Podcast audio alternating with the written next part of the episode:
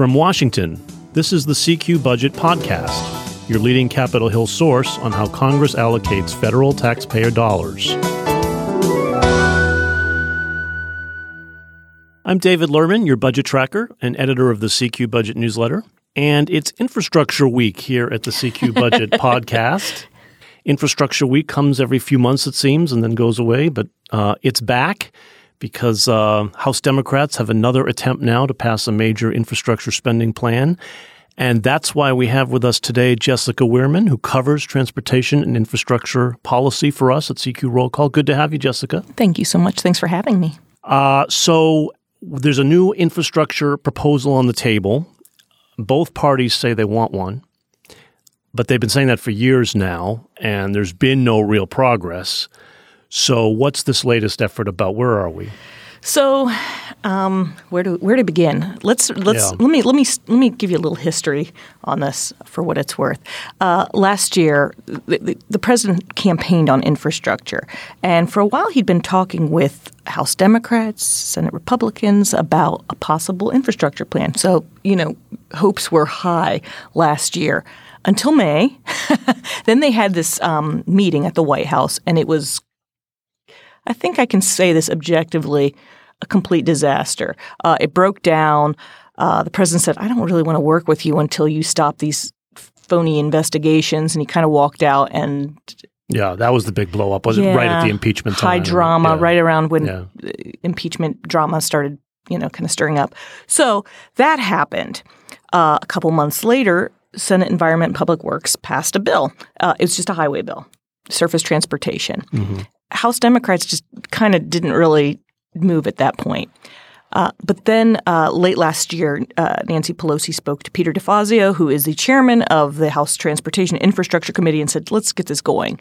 He had been working actually quietly on not just surface transportation, that's a bill that's going to expire next year, but sort of a massive infrastructure plan. We're looking at everything from wastewater to rail to air airplanes, um, broadband, which is not his committee, that's um, energy and commerce, and then, of course, highways. So they came out last week with this huge plan $760 billion, um, five years.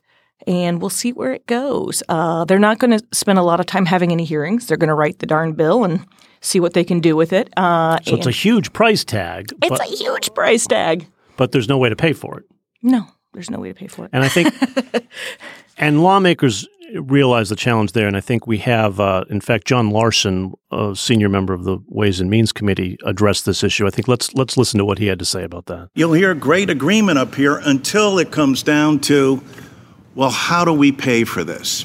And then it becomes the dance of the tarantulas because one side doesn't want to commit uh, because if they stick their head too far out, the other side will lop it off. So, Jessica, does this, with no way to pay for it, does this seem more like it's aimed at the campaigns this fall, or as a as a real earnest effort to pass something this year, or can you tell? You know, I, I'd like to be really decisive in my answer, but I'm not going to be really decisive in my answer. Uh, y- you've got two sides who want to be able to go and say, we have legislated, we have done something. Democrats are driven to do this because they want to prove to the American public, you know what? We might be able to impeach a president, but we can also pass a giant highway bill. Uh, the White House, of course, would love a win. I mean, that'd be great for President Trump to be able to go on the campaign trail and say, say, see, you know, these roads and bridges that are falling apart. I, I, Yeah. I did some. So he campaigned, we should say, last time this was on part of his. Yeah, this was his thing. over you know, a trillion dollars for infrastructure. Absolutely. Yeah, this was his, his thing. Now, the, the, the thing is, he hasn't really gotten on board with this particular bill quite yet. Um, but, you know, again, the issue, and it's always the issue. I've been covering highway bills for years, and the issue is always how you pay for it. Right. You got, so the big fundamental thing for paying for highways, that's the biggest chunk of this, is um, the gas tax. Right. So uh, that worked for a very long time. But then cars became more fuel efficient. People went to electric and hybrid, and it doesn't really have the purchasing power that it used to have. It doesn't really pay the bills. So the last couple of bills, what they've done is kind of raid the couch cushions. They sort of found money where they could. Um, mostly they transferred stuff over from the general from general revenue. So the Highway Trust Fund is not really self-sustainable. Uh, the they everyone seems to like the idea of a user fee, but what that looks like is really in debate. Republicans don't want to raise the gas tax. It has not been raised since President Clinton was in office. So it's a long time already. I'm thinking I'm trying to do the math here 20 30 years. Yeah. I don't yeah. So it's it's it has not and it's not indexed to inflation. So if you you are paying the exact fuel tax you paid so back, they're not getting nearly like, as much buying power out of it as they used to. Oh God, no! Yeah, and I mean, this is a long time. And they don't want to raise it just because it's politically painful. Right? They don't want to raise the gas tax. Yeah, Republicans don't want to raise the gas tax. Now, DeFazio would not mind indexing it to inflation. He's got this thing called Penny for Progress. The U.S. Chamber of Commerce has called for it. Unions have called for it. Basically, most of the stakeholders involved in this are totally fine with doing this, at least in the short term. You know, you got to have something to pay for this. You can't keep stealing from the old general revenue for this. Well, if, if we don't raise the gas tax, what other options are out there? So, Sam Graves, who is the Republican uh, ranking member on the committee, likes this idea of something called vehicle miles traveled, where basically they affix something to your car and they do uh, some sort of device that you can affix yourself to a car, determine how many miles it's traveled, and you pay based on that. They say that this is great because, you know, if we move to electric cars, if we move to more fuel efficient vehicles, this is still a way that a user can pay a fee. And also, at this point, if you're paying a if you're buying a gas guzzler, you're going to be paying a lot more taxes than if you're some Prius driving person, you know. Right. So they like that idea. And that idea is in use in states like Oregon. I just got off the phone with someone from the Oregon Department of Transportation. They have a pilot program, but there's only like 700 people who are involved in this. You can either do the fuel tax or you can do, do this vehicle miles traveled. So the rub on this is while this is a promising technology, has issues. People are going to be concerned about, you know, Big Brother putting a device on their car.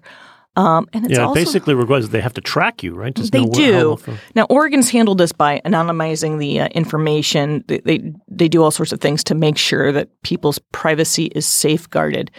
But you know, the other big thing is it's just not necessarily. There's some debate over whether it's for prime time. Peter DeFazio says I'd be cool with embracing VMT, but we're not ready for that yet. We're not ready to deploy this massive, transformative new technology for the entire infrastructure system. We've got to pay for it in the meantime. We've got to be able to um, pay for roads and bridges in the meantime.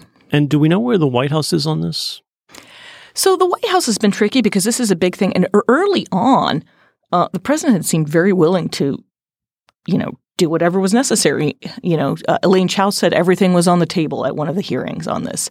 But we haven't really heard from him since that May breakup, since that huge disaster of a meeting. So that's the big question. What is he willing to do? Is he really willing to raise a gas tax or is he just kind of giving that lip service?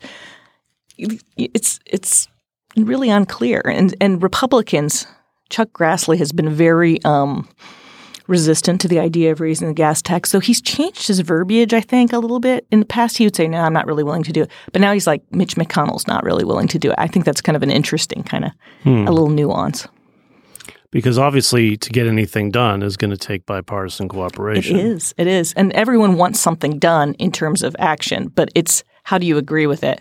I went to this Ways and Means hearing last week on it. And there was a lot of chest thumping about the need to work together, but you know that doesn't necessarily always translate to actually working together. right. that means work together by doing what I want. in fact, uh, Mark Meadows, Republican from North Carolina, who's very close to the White House, was talking to reporters, I think, on this last week, and really showed no sympathy for this plan at all. I, believe, and uh, let's play a little of what uh, Mark Meadows had to say about this. Well, it's not even a bill. There's not even a hopes of a bill. I mean, it's a joke, and and I will say that on the record, it's a joke. It's a press release meant to. Uh, meant to hide the fact that the TNI committee has not done their job. So that doesn't bode well for this for this plan, uh, barely getting off the ground here. No, it doesn't. so, and the thing is, let's, I mean, let's be super practical. Okay, so these are the hurdles, right? First of all, it's an election year. Second of all, there's impeachment. Those are the big global hurdles. It's very hard to get anything done in an election year it's probably even harder to get something done when there's an impeachment going on. Yeah. Um, and then let's look at the very practical hurdles. Okay, so in the Senate, Environment and Public Works has passed a bill, but the people who haven't passed a bill are Senate Commerce, um, Banking, which has oversight of the transit, and Ways and Means, which figures out how to pay for it. There's not really anything scheduled in Senate Ways and Means at, as Senate of this Finance. Point. Senate Finance. I'm sorry. Huh, yeah, Right. Senate Finance at this point. Um, in the House, you've got uh, Ways and Means, which hasn't really moved yet, and they just basically kind of had a hearing exploring what to do. You know, the the big, you know, DeFazio's committee and uh, transportation and infrastructure has not passed anything yet, uh, though that might happen. And time is fleeting here in an election Time year. They're not going to be fleeting. around. They have some Yeah. things to do now. Ways and Means says this is their top priority. Uh, there's also a couple. I think Commerce has a little bit of juris. Oh yeah, they have jurisdiction over the broadband stuff. Um, so this is a lot. There, there are a lot of like dominoes that need to fall into place for this actually to become a reality. And I remember from the 2016 campaign, uh, I mean, Trump was not willing to put up big money for this. He talked about a $1 trillion plan, but I think only about 200 billion was actual federal spending. I mean, there's and a he was expecting to leverage through private Yeah, there was funding. private funding and sort of it wasn't he wasn't willing to necessarily fork over and there are some limitations in terms of what kind of private money you can use. Now, it may or may not be different for certain things. Like it might be you could use it for highways but not for something, you know, it, but it's just it's hard to imagine being able to leverage that much investment even though it would help commerce. I mean, everybody wants this bill. So we can see if uh, Trump addresses this at the State of the Union address uh, Tuesday night. Yes, that would give me Whether that something gives to do. some clue as to whether uh, as to whether infrastructure is still on his radar or is getting sidelined, I guess. Well, Jessica, thank you for coming in and, and updating us on where we are on this uh, another infrastructure week. Thank you for having me. I really appreciate it. Well, that does it for us today. If you have any questions or comments about our podcast, we'd love to hear from you. You can drop us an email at cqpodcast at cqrollcall.com. The CQ Budget Podcast is produced by CQ Roll Call. It's a leader in nonpartisan political and policy news and analysis for more than 70 years. CQ Roll Call is part of FiscalNote, a global technology and media company. Our thanks to Jessica Wehrman, our infrastructure reporter, for joining us. Thanks, Jessica. Thanks so much for having me. And thank you all for listening. I'm David Lerman, your budget tracker. You can stay up to date by subscribing to the CQ Budget newsletter. Be sure to subscribe to this podcast. You can find us on Apple, Spotify, Stitcher, NPR One, or just Google the phrase CQ Budget Podcast. And we'll be back next week